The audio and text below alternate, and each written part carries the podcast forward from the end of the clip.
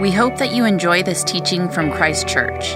This material is copyrighted and no unauthorized duplication, redistribution, or any other use of any part is permitted without prior consent from Christ Church. Please consider donating to this work in the San Francisco Bay Area online at christ church east bay dot org.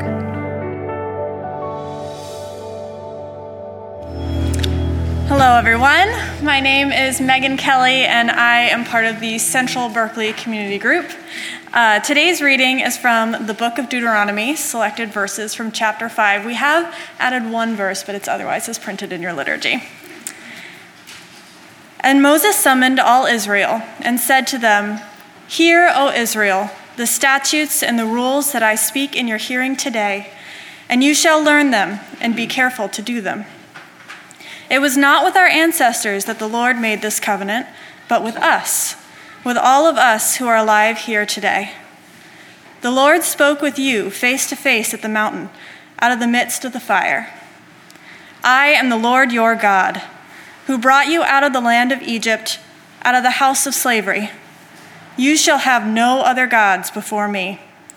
You shall not make for yourself an image in the form of anything in heaven above, or on the earth beneath, or in the waters below.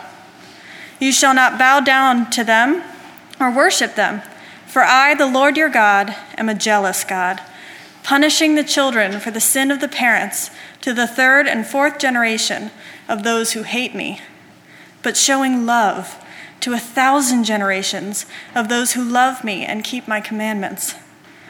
You shall not misuse the name of the Lord your God, for the Lord will not hold anyone guiltless who misuses his name. Observe the Sabbath day by keeping it holy, as, as the Lord your God has commanded you. Six days you shall labor and do all your work, but the seventh day is a Sabbath to the Lord your God. On it you shall do no work, neither you nor your son or daughter, nor your male or female servant, nor your ox, your donkey, or any of your animals, nor any foreigner residing in your towns, so that your male and female servants may rest, as you do. Remember that you were slaves in Egypt, and that the Lord your God brought you out of there with a mighty hand and an outstretched arm. Therefore, the Lord your God has commanded you to observe the Sabbath day. Honor your father and your mother, as the Lord your God has commanded you, so that you may live long and that it may go well with you in the land the Lord your God is giving you. You shall not murder. You shall not commit adultery. You shall not steal. You shall not give false testimony against your neighbor. You shall not covet your neighbor's wife. You shall not set your desire on your neighbor's house or land, his male or female servant, his ox or donkey, or anything that belongs to your neighbor. These words the Lord spoke to all your assembly at the mountain, out of the midst of the fire, the cloud, and the thick darkness, with a loud voice, and he added no more. And he wrote them on two tablets of stone, and he gave them to me. You shall be careful, therefore, to do as the Lord your God has commanded you. You shall not turn aside to the right hand or to the left. You shall walk in all the way that the Lord your God has commanded you, that you may live, and that it may go well with you, and that you may live long in the land that you shall possess. The grass withers and the flowers fade.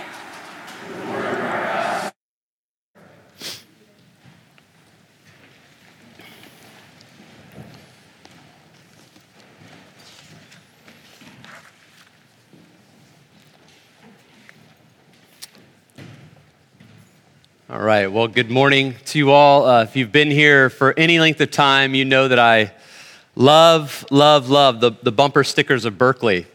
And uh, one of my favorite bumper stickers is, "Welcome to Berkeley, now stop doing that." Has anyone seen that? It's a great bumper sticker. It's not. I've not seen anything written on stones around this town, um, Uh, but there are certainly lists of commands, lists of prohibitions and prescriptions that are expected of you as a citizen of the People's Republic of Berkeley. Um, in some ways, you could argue that the yard sign has become the new bumper sticker. Uh, there's a, a woman named Kristen Garvey. She's a, a librarian in Madison, Wisconsin. She uh, developed a new yard sign in um, two thousand sixteen. She took a Sharpie with a white poster board and she inscribed these words. It says, "In this house we believe Black Lives Matter, women's rights are human rights, no human is illegal, science is real, love is love, kindness is everything." Anybody seen this sign around town? Uh, this sign has also spawned other versions. Um, in this house, we believe in God, the Father Almighty, maker of heaven and earth, and on and on through the Nicene Creed. I kind of like that sign. Uh, there's another sign that says, "In this house, we believe that simplistic platitudes, trite tautologies, and semantically overloaded aphorisms are poor substitutes for respectful and rational discussions about complex issues." And I particularly like that sign, if you know anything about me. Um, I bring this up because the, the human heart and human society can't live without lists. We can't live without lists of basic beliefs and behaviors, of, of simple creeds and conduct that flows out of that creed, of a list of, you know, basic truths about reality and guidelines for how to live in alignment with that reality. And, and because the mission of Christ Church is to lead people into a deeper relationship with Jesus Christ, I want to help us grapple today with Jesus' short list, Jesus' short list of essentials, his short list of non-negotiables, and that's why we're going to dive back in to Jesus' favorite book of the Bible, the book of Deuteronomy, and we're going to look today at this most influential text in the history of the world, the Ten Commandments. These God-given standards of the Ten Commands are really the heart and the foundation of the message of Deuteronomy. Uh, because they represent Yahweh, the Lord, and his loving, covenantal, marital relationship with his people. Um, there's a certain here and now urgency about these commands for us here in the East Bay in twenty twenty-one. And uh, I, I don't know why we left this out. It, it was my bad. But verse three, you just heard Megan read. In the, in the Hebrew, it literally says, uh, with us, we... these ones here today, all of us living now. That's who God has made this covenant with. It's a contemporary claim with each new generation of God's people. And these Ten Commands are given to Israel as a whole, collectively, as, as a comprehensive unit. And yet, each one is spoken in the second person singular you. You, Jonathan. You, Catherine, you shall bow down to no other gods besides me alone.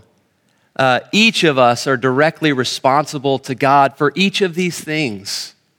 And what this list really is, is a sketch of a contrast society. It's a sketch of an alternative way of life, a, a way that's different from the Egyptians, a way that's different from the Canaanites. This is a, a sketch of a different way of envisioning and living in a world where Yahweh, the Lord, is king.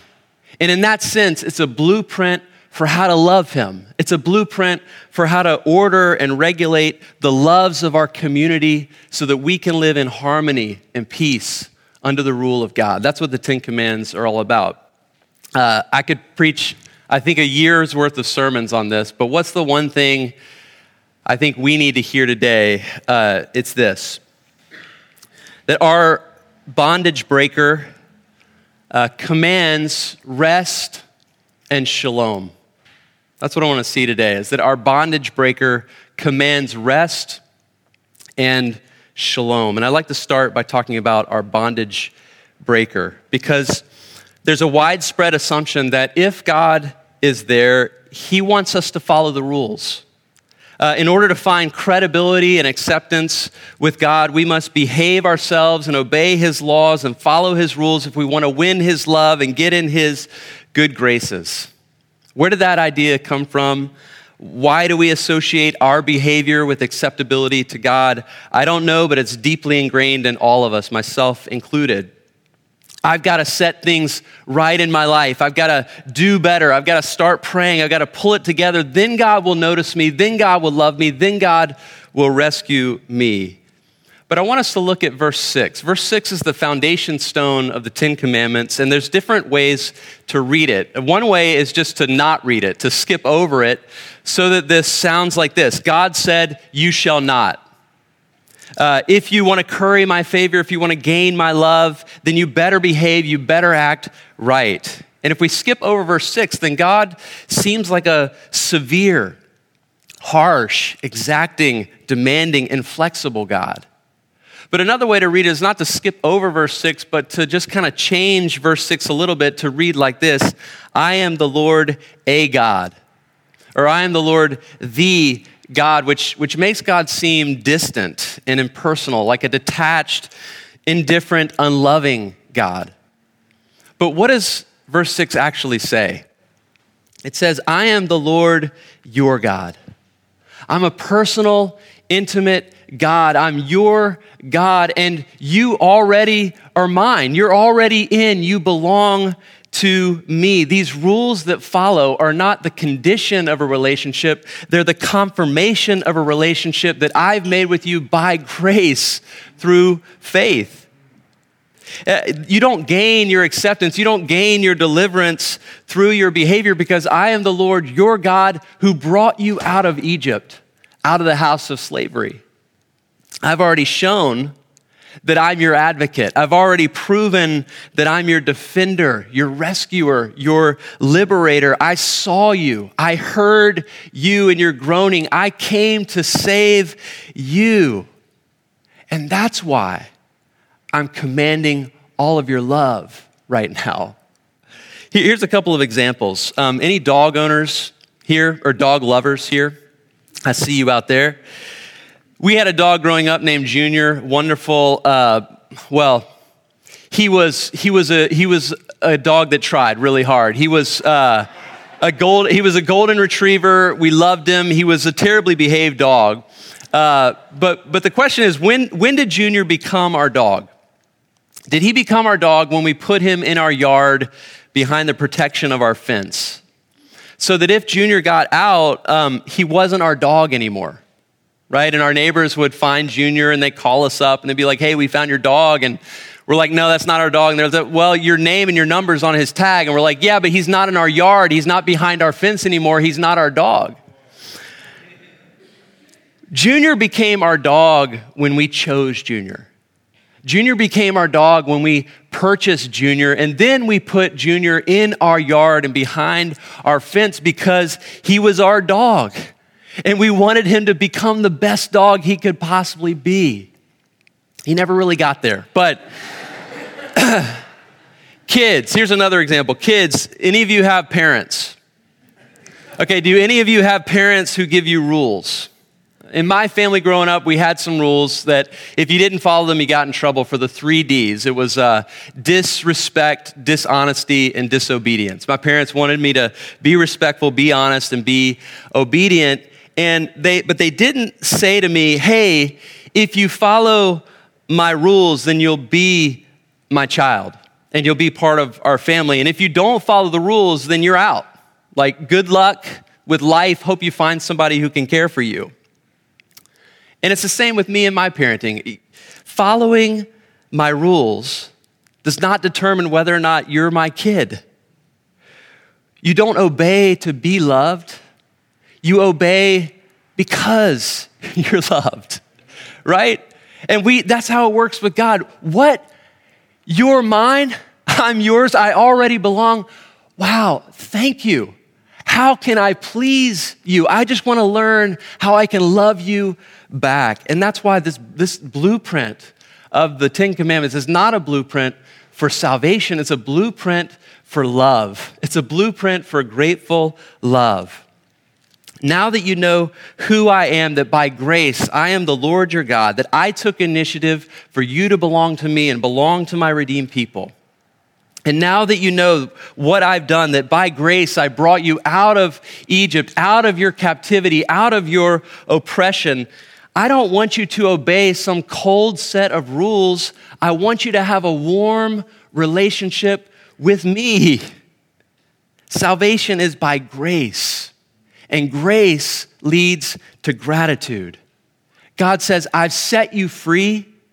And these commands are the way to protect and preserve your freedom. If you learn my character in these commands, if you learn to love what I love, if you learn what pleases me. If you can learn how to have an exclusive, undivided, loyal love relationship with me, then you, my people, will be the freest people in the world. Because that's who I am. I'm the bondage breaker. And that's what it means to have a relationship with me, to be a free people. Amen? Amen. Our bondage breaker commands rest. And I just love this because, you know, a lot of people see the God of the Old Testament as an angry, vindictive, harsh, tyrannical, oppressive kind of God. But the longest of his commands is a command for us to rest. And, and that's why I want to focus on commandment number four, keep the Sabbath holy. It's the longest and most specific of the commands. It's the hinge command between how to love God and how to love other people. Uh, it's the most reiterated command in all of the Old Testament. Um, it's the most ignored command by the North American church. Uh, we've had a pandemic year of over, over a year's practice of not Sabbathing together. And here we are in this post-pandemic, post-industrial information economy where all of us feel hurried, overburdened, and exhausted. And we're like Bilbo Baggins, I am too little butter spread over too much toast, right? So let's look at this command for a second, verse twelve. Observe the Sabbath day by keeping it holy, as the Lord your God has commanded you. Six days you shall labor and do all your work, but the seventh day is a Sabbath to the Lord your God. This is not a casual, nonchalant, take or leave suggestion. It's a command that involves one out of seven of our days, almost two months of our year, Uh, ten years of our life over the span of seventy years. What does it mean? What does this, this word Sabbath mean? The word Sabbath literally means cease, stop, rest. And what does it mean to keep this Sabbath day holy? It means that we set it apart as special, that it's unlike other days. It's totally different. It's not a day off, because you just had that yesterday. It's not a second Saturday. It's not more me time. It's not more time to do what I want, to cram in more, get more travel, get more sports, binge more of this or that. It says, keep the Sabbath to Yahweh, your God. Not keep the Sabbath to me. Keep the Sabbath to the Lord. The Sabbath exists to remind me that life is not about me.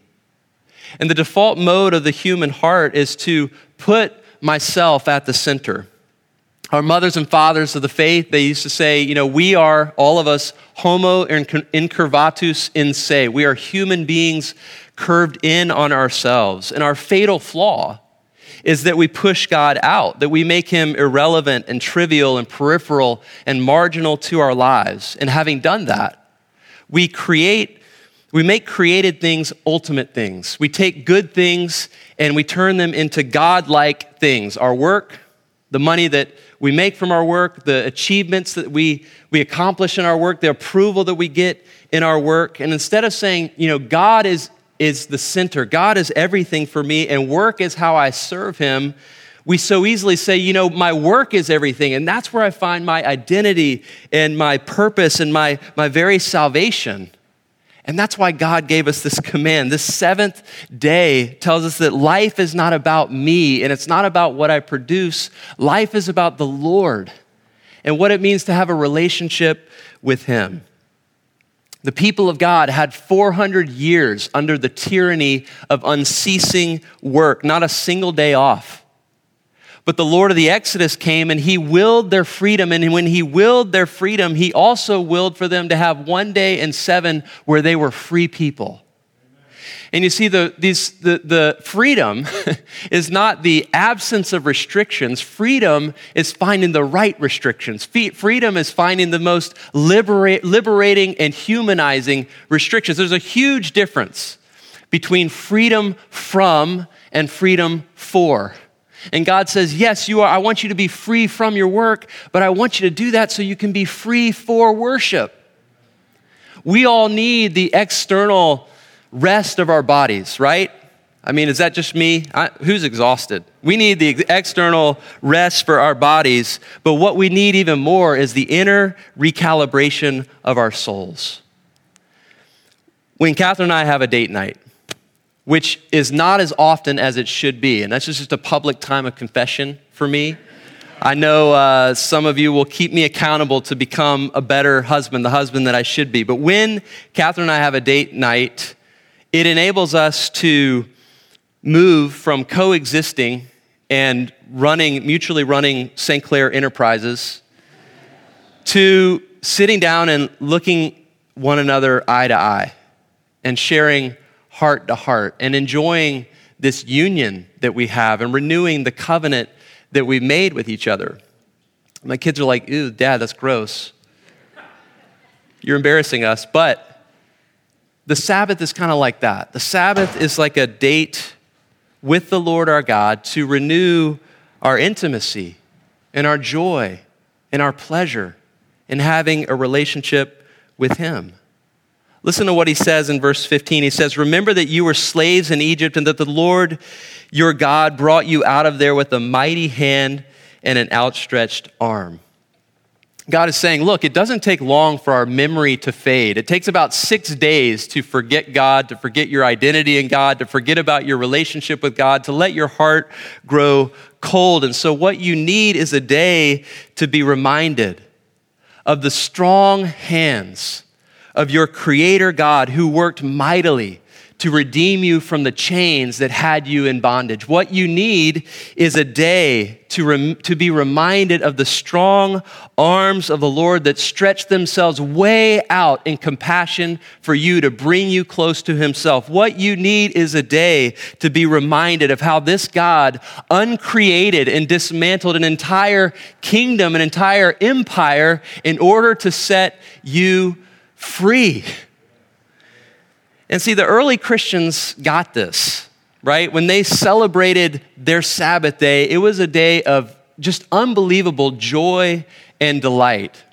Because when they came together, they were remembering that resurrection day when they heard the news, Christ is risen from the dead.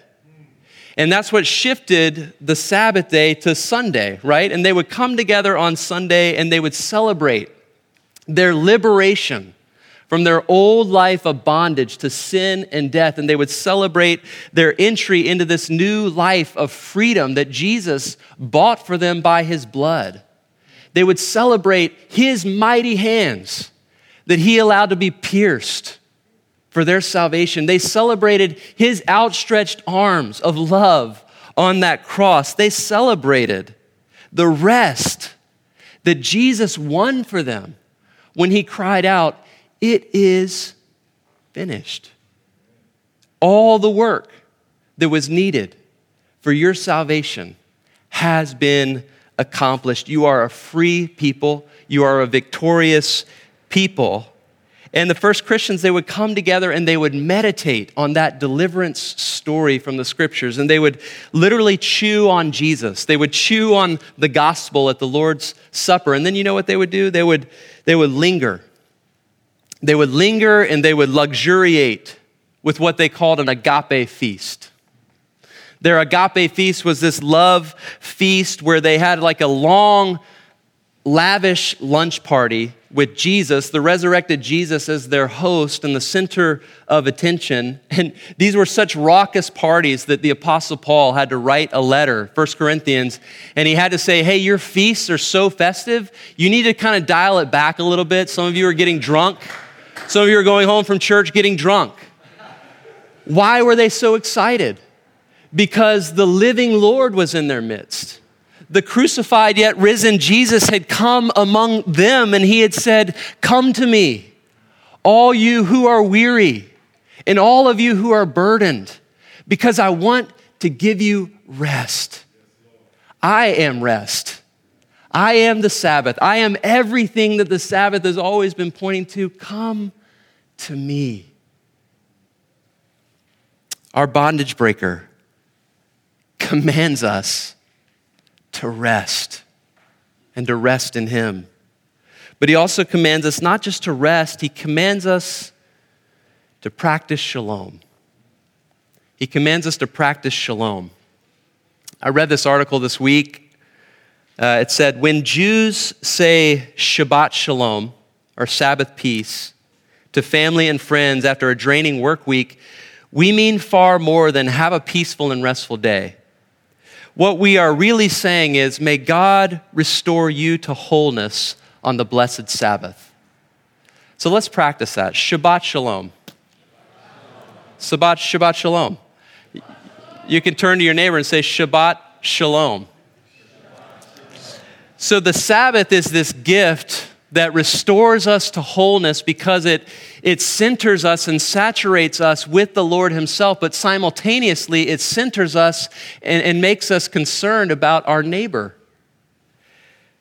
And you can see how we're to desire Shabbat Shalom for the other people around us in verse fourteen, where it says, on the Sabbath day you shall not do any work, neither you nor your son or daughter, nor your male or female servant, nor your ox, your donkey, or any of your animals, nor any foreigner residing in your town, so that your male and female servants may rest as you do. You, my people, are responsible to give the gift of Shabbat Shalom, that restoration of wholeness, to the most vulnerable of people, kids, youth, the next generation, to your servants, people who are employed by you and depend upon you for their livelihood. Uh, to, to refugees, people who are foreigners and who, who sought refuge among you, the people of God. You need to even give the gift of Sabbath and Shabbat Shalom to your animals. Amazing. Speaking of animals, um, George Orwell wrote a book, uh, and the, in that book, the animals rebelled against their farmer, and they turned Manor Farm into Animal Farm. You read this book? They adopted these seven commandments of animalism, uh, the most important of which is all animals are equal. And then if you keep reading that book, as the years pass, those seven commandments of animalism are abridged down to one simple phrase, and it says this: all animals are equal, but some animals are more equal than others. Some animals are more equal than others. That's precisely what this law is meant to protect us from, that some people are more equal than others. It says, do not recreate the oppressive empire of Egypt among yourselves, where the outsiders and the powerless, the slaves, women, people in the lower classes worked unceasingly to get all the stuff done, while the insiders and the powerful people just enjoyed leisure. This is a protective act for the vulnerable for the sake of social justice.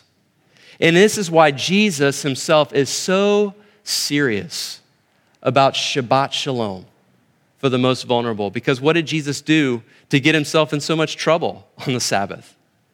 He fed the hungry. He exercised mercy to those who were sick and wounded and broken. In fact, we have seven stories recorded for us in the Gospels where Jesus healed and restored people on the Sabbath day. There was a man who was dehumanized by demons. There was Peter's mother-in-law who was raging with a fever that would have killed her. There was a, a man who had a withered hand, and a, a woman who was crippled because she was bent over like this for eighteen years. There was a, a man who had edema. He, his whole body was just swollen. Uh, there was a man who was unable to walk for thirty-eight years. And then there was that man born blind, never seen the light of day. There are at least seven people. We know there was probably many more not recorded in the Gospels who walked around with their testimony, their eyewitness testimony of Shabbat Shalom, that on this holy day, Jesus put me back in a right relationship with God, and he put me back in a right mind. On this day, Jesus gave me life and energy so that I could serve other people. On this Sabbath day, Jesus gave me the ability to work again. And on the Sabbath, Jesus caused me to stand up straight with dignity. On the Sabbath day, Jesus came and he comforted me and he relieved me of my pain. And on the Sabbath day, Jesus caused me to my feet to start running and dancing in a way they hadn't done in a really long time. On the Sabbath day, I saw the world, I saw colors, I saw people and human faces for the first time. All these people had their Shabbat Shalom stories about this Jesus who came that we might have life and have it more abundantly. And why was Jesus so intentional about Shabbat Shalom for the most vulnerable? Because he said, my heavenly Father is a liberating God who's given us a liberating ethic to make us into a liberating people. And so as we close, I just want to invite a little bit of reflection on some application. Christ Church, how do you sense the Lord Jesus inviting you and, and challenging you maybe to keep the Sabbath consistently holy to the Lord your God? Some of us might change the way we prepare on Saturdays. We might sleep more so we can wake up more rested on Sunday. We might show up more prayed up. We might clear out our schedules and set aside our work and get our chores done and have our hearts primed and ready for a day that's centered upon and saturated with the Lord himself. For some of us, we might change our mindset about what this holy day is, that it is indeed a holy day, that it's liberation day, that it's resurrection day, and that means that it's a day of joyous feasting and cheerful celebration and grateful thanksgiving with our crucified yet risen Lord. For some of us, we might place a higher value on in-person worship. Before the pandemic, average Bay Area Christian attendance at church was two point five Sundays a month. I have zero data to back that up. I'm just spitballing here as a pastor. I can't imagine it got better during the pandemic, but when you are not here, we cannot harmonize our voices with yours. When you are not here, we cannot share the bread and wine with each other. When you are not here, we cannot teach your children the Bible and help them nourish, nurture relationships around Jesus himself. So maybe Maybe we need to wrestle a little more with the way that this act of Sabbath, this practice of Sabbath, is an irreducibly physical and embodied act of worship as a community together. Some of us might need to come with more of a readiness to welcome people we don't know into Shabbat Shalom, to show up and intentionally make this a sacred and special day for someone else by receiving strangers into our companionship of Sabbath rest with us, looking for the people who need to experience the, sh- the shalom of the Lord. And last thing, some of us may be wondering, hey, when are we going to do this, this agape feast, you know, with all the wine and the joy and all that? Well, let me say, anytime you want.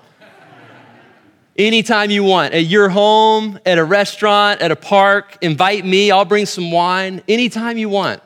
Uh, we are, as a church, going to have another nacho bar. You remember the nacho bar back in June? We're going to have one of those on October seventeenth. We're going to need an army of crock pots, meat, cheese, uh, and we're going to we're going to party. We're going to have an agape feast, a love feast that's holy to the Lord, and we hope that you'll come and celebrate with us because that'll be the fifteenth birthday of Christ Church that we're celebrating. I'll stop talking now. Our bondage breaker commands rest and shalom.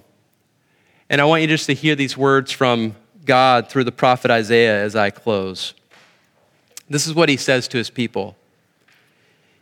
If you keep your feet from breaking the Sabbath and from doing as you please on my holy day, if you call the Sabbath a delight and the Lord's holy day honorable, and if you honor it by not going your own way and not doing as you please or saying idle words, then you will find your joy in the Lord, and I will cause you to ride in triumph on the heights of the land and to feast on the inheritance of your father Jacob, for the mouth of the Lord has spoken.